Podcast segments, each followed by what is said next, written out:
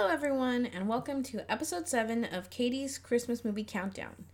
Today, I had the pleasure of watching one of my all-time favorite Christmas movies called The Snowman. It came out December 26th, 1982. Kind of weird it came out the day after Christmas. But it's based on the 1978 book of the same name by Raymond Briggs. Now, if you've never seen this movie, it's a little different than your typical animated movie. This movie is set up more like Fantasia in that it has no words in it aside from a short narration at the very beginning kind of describing what's coming. The very beginning of the film starts with a middle-aged man who is supposed to be, I guess, Raymond Briggs, but he doesn't really say that. You just kind of assume that. And he's narrating, remembering the heaviest snowfall from when he was a child. So it zooms in on this house and on this boy who wakes up and he sees this beautifully thick snow that had fallen overnight at his house. And he runs outside. He gets dressed really quick and runs outside to play in it. He is an only child and he's trying to have a fun day in the snow. But his parents don't want to go outside because it's snowy and cold. And they're grown-ups. They've got stuff to do. And this kid, wanting someone to play with, decides to build a snowman. Well, he builds this big, beautiful snowman and has fun playing with him all day long and then goes inside the house and goes to sleep. At midnight, the snowman comes to life. The kid wakes up for some reason or another. I think he just knows that the snowman is alive or wants to check on his snowman, and he sees that the snowman is alive. So he goes downstairs and he lets the snowman in the house, and the kid proceeds to show him all around the house. He shows the snowman the fire, and the snowman, basically is Olaf, learns, oh, I can't really be around heat. He introduces the snowman to his cat. The snowman gets to play with the Christmas tree. They sneak into his sleeping parents' room and they kind of play dress up with the father's clothes. They mess with the mom's makeup. They do all the things that a kid would do if he was showing someone who's never been inside a house the inside of a house. They go inside the boy's room and the boy has a little music box and they do this really beautiful dance, which is kind of a foreshadowing of what's to come. And the room is covered in planes and flying things. He even has building blocks by his bed that spell out fly, and that kind of alludes more to what's going to happen later in the movie. Eventually they get tired of being inside the house and they go outside. They discover the dad's motorcycle, and they proceed to get on it and go for a ride. And they go through this really, really pretty scene where they drive through a meadow and a big field, and then they drive through the forest that's near the house, the wooded area, and it's just, the way that it's animated is really, really cool looking. So they come back to the house because they're tired of riding the motorcycle. And when the snowman gets off, the inside of his legs they're glowing because he's hot.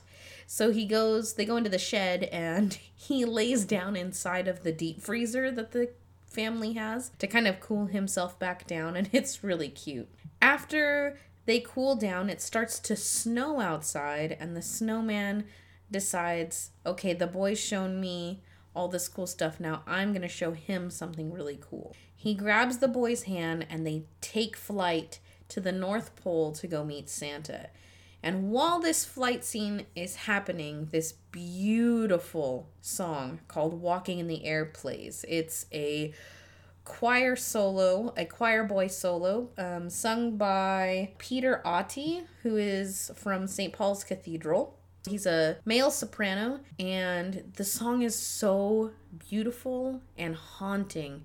And the animation, while it's happening, he's flying over all of England. He flies over the Taj Mahal. They fly over the ocean, and they're seeing all these different things. And all these other snowmen from people's yards are joining them in the sky, heading up to the North Pole to go meet Santa. It's really, really a beautiful scene. Then they have a party in the Northern Lights. There's drinking and dancing and, well, the snowmen are drinking, not the little boy. And they're dancing, and then Santa shows up, and Santa takes the boy to meet the reindeer, and he gives him his present, which ends up being this beautiful scarf that has a pictures of the snowman that he made on it. And then the sun starts to come up and the snowman realizes that he needs to take the boy home. So he takes the boy home, and when they get there, the boy is just elated at the beautiful night that he had and thanks the snowman so much for playing with him and gives him a big hug and says thank you and they shake hands, and the boy goes inside and goes to bed.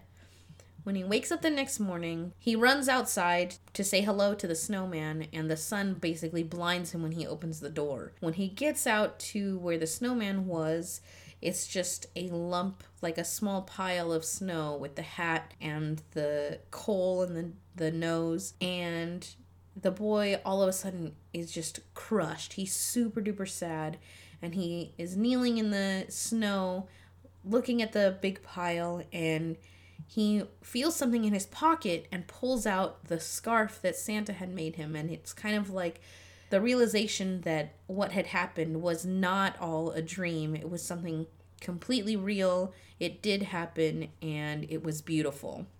So this movie is really unique in the way that it is drawn.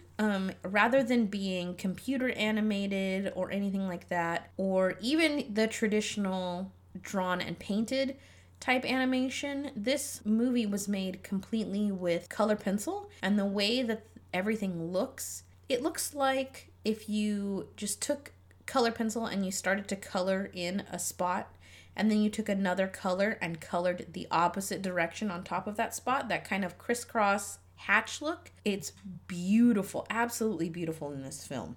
Because of that beautiful color pencil style, the wide-moving landscape shots in this film are gorgeous. The opening scene kind of goes over the countryside until you land onto the house, and then the scene when they're flying, they're going all over the world, and just the moving shots of the greater world is just beautiful. This movie was nominated for Best Short Film at the Academy Awards. It didn't win though, but it did win a BAFTA TV award and won a whole bunch of other stuff in Britain. This was originally a release in England, but took a little while to get to the United States. It was scored by Howard Blake. It was performed by the Symphonia of London. And then, like I said earlier, Walking in the Air, which is the only sung song in the entire movie, is performed by Peter Otty, a choir boy from St. Paul's Cathedral. The book is a wordless picture book. There's no type at all in the book. It's just a series of frames, much like, kind of like a comic book, that depict this whole night of hanging out with the snowman for the boy. And the movie very much mirrored that. Aside from the small narration at the beginning, it is all silent vocally, aside from the one song. And it's so pretty. This movie did generate a sequel called The Snowman and the Snow Dog that they released for the 30th anniversary of this film in 2012. It was weird because they wanted to make this sequel to it, but they also added more words than was in the original one, and they didn't ask the original composer to be a part of it, Howard Blake. Instead, they used a pop soundtrack, which I think is dumb. Like, this one was so beautiful and won a ton of awards and has been part of hundreds of thousands of people's Christmas traditions. Why would you change for a new version and not use the original composer if you had the ability to?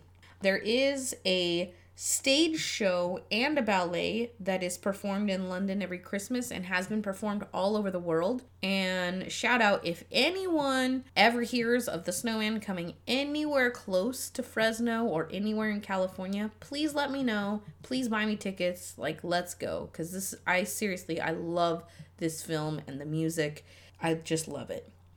For the US TV release of this film, they wanted a big star to be a part of it so that they could sell it, I guess. They didn't think that it would sell without having a big name attached to it. So they redid the beginning of the film and had the intro done by David Bowie. And they had it on the DVD in the extras. And basically, it's just David Bowie in like an attic, and he's talking about, you know, his summers with his family and his winters in London and all the snow and stuff and building a snowman, and then it opens like the regular film would. And he's just talking about how the snowman was his, not the original narrator. And they took out all of that original narrator stuff. So this film is very short. It's only 27 minutes long. And I cannot recommend this movie enough. Like, I have loved this movie since I was a child.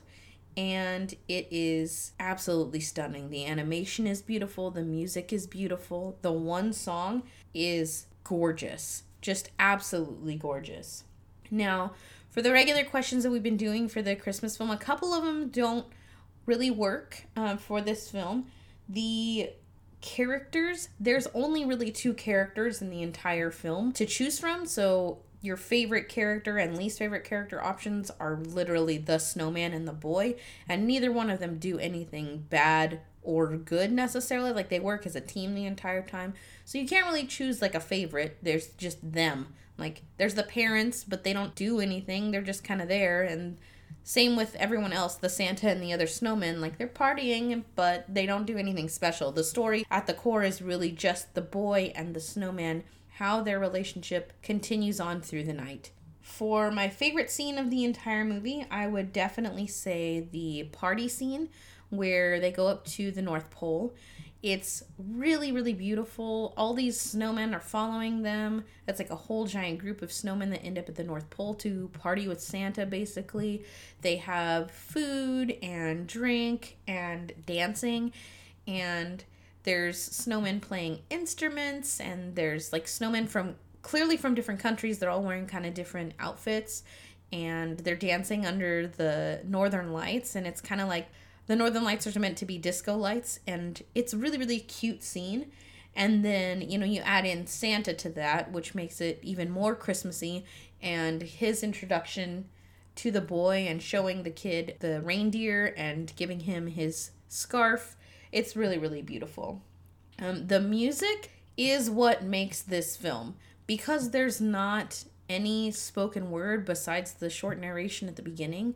The music is what drives this film. If you are a fan of ballet or a fan of Fantasia or, you know, anything like that, or just love classical music, love things with a good soundtrack, you will love this movie. The animation is kind of dated. Like, I watched it on my just normal flat screen TV, and I don't have like fancy 4K or anything like that. And watching it there was a little hard to watch because of how like old looking the animation looks. And I can imagine it would be even more hard to watch on a 4K, like super fancy, like Blu-ray situation. But it is still beautiful. It still holds up. Even now, you know, what are we, 37 years later? It's absolutely gorgeous. For feels, I would say this entire movie feels like Christmas. The entire thing that's happening feels like Christmas. And though they never specifically say when it takes place, I did read online that this movie is supposed to take place on Christmas Eve. So the adventure that they have is all during Christmas Eve, and when they meet back in the North Pole, that's basically Christmas morning. Like, Santa gets back from his deliveries or whatever and shows up, and then they party, and then they leave, and the kid wakes up in his house for Christmas morning. So it definitely feels Christmassy. And then there are a lot of sad feelings that you feel when the kid realizes that the snowman has melted. It's like a kid-friendly way to deal with death. The kid doesn't cry. There's no, like, screaming, you know, because there's no words. You're not hearing, like, the sobbing or anything like that.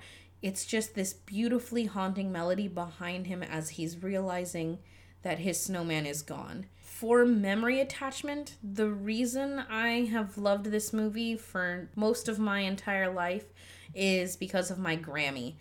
Now, my Grammy absolutely loved this film and this book. She would read this book to me all the time, and as soon as it was possible for her to buy the VHS of it, we had it on VHS. And as soon as it got cold enough to be considered, you know, fall or winter, my Grammy and I and my grandpa would watch this movie every single day. I mean, it's only 30 minutes, so think of any kid watching like an episode of you know, Daniel Tiger or whatever. Rather than watching that, I would watch this. I would ask by name to watch The Snowman with my Grammy every single day. And we would just cuddle on the couch and watch this movie.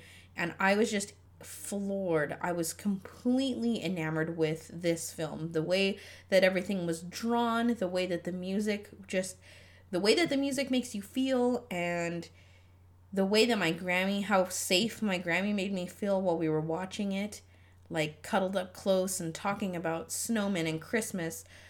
Like, I will never ever forget that, and I love watching this film. This film actually kind of makes me sad. It makes me miss her a lot because she hasn't been around for a really long time, but I will never ever forget that memory, or those memories of watching this movie with her just over and over and over again. And she never complained or got tired of this film, even though, you know, I wanted to watch it every single day like little kids do. I absolutely love this film because of her, and I wish that I could watch this movie again with her as an adult and talk more about the themes, you know, in a more adult way, just describing what I've described to you guys about this film with her, because I didn't ever get a chance to do that. She passed away when I was only 9, so that was rough. And let me tell you, the Christmas following my Grammy's death, I watched this movie non-stop. Like, this is pretty much the only movie that I watched the Christmas after my grandma died, and it was rough and heartbreaking and beautiful, and I don't know. You guys need to watch this film, basically. It is so, so freaking good. So my recommendation is find this film, buy it on DVD, buy it on Amazon or Hulu or whatever you got to do. Find this film and watch it. It is beautiful and is a Christmas tradition in my household, and I'm sure all sorts of households all around the world. It is absolutely gorgeous. Thank you for listening to this episode, and I hope that you will take the time to go find this movie and watch it. Don't forget, you can find us on Twitter at AllentownPod. You can email us at AllentownPresents@gmail.com. You can find us on Spotify and iTunes and Google Play and Deezer and Libsyn and Himalaya and pretty much everywhere that you could ever want to listen to a podcast. We do have ideas for, you know, starting an Instagram and starting a YouTube, and all those kinds of things are coming soon. So keep your eyes and ears peeled, and thank you for listening. Can't wait to see you for the next episode. Bye.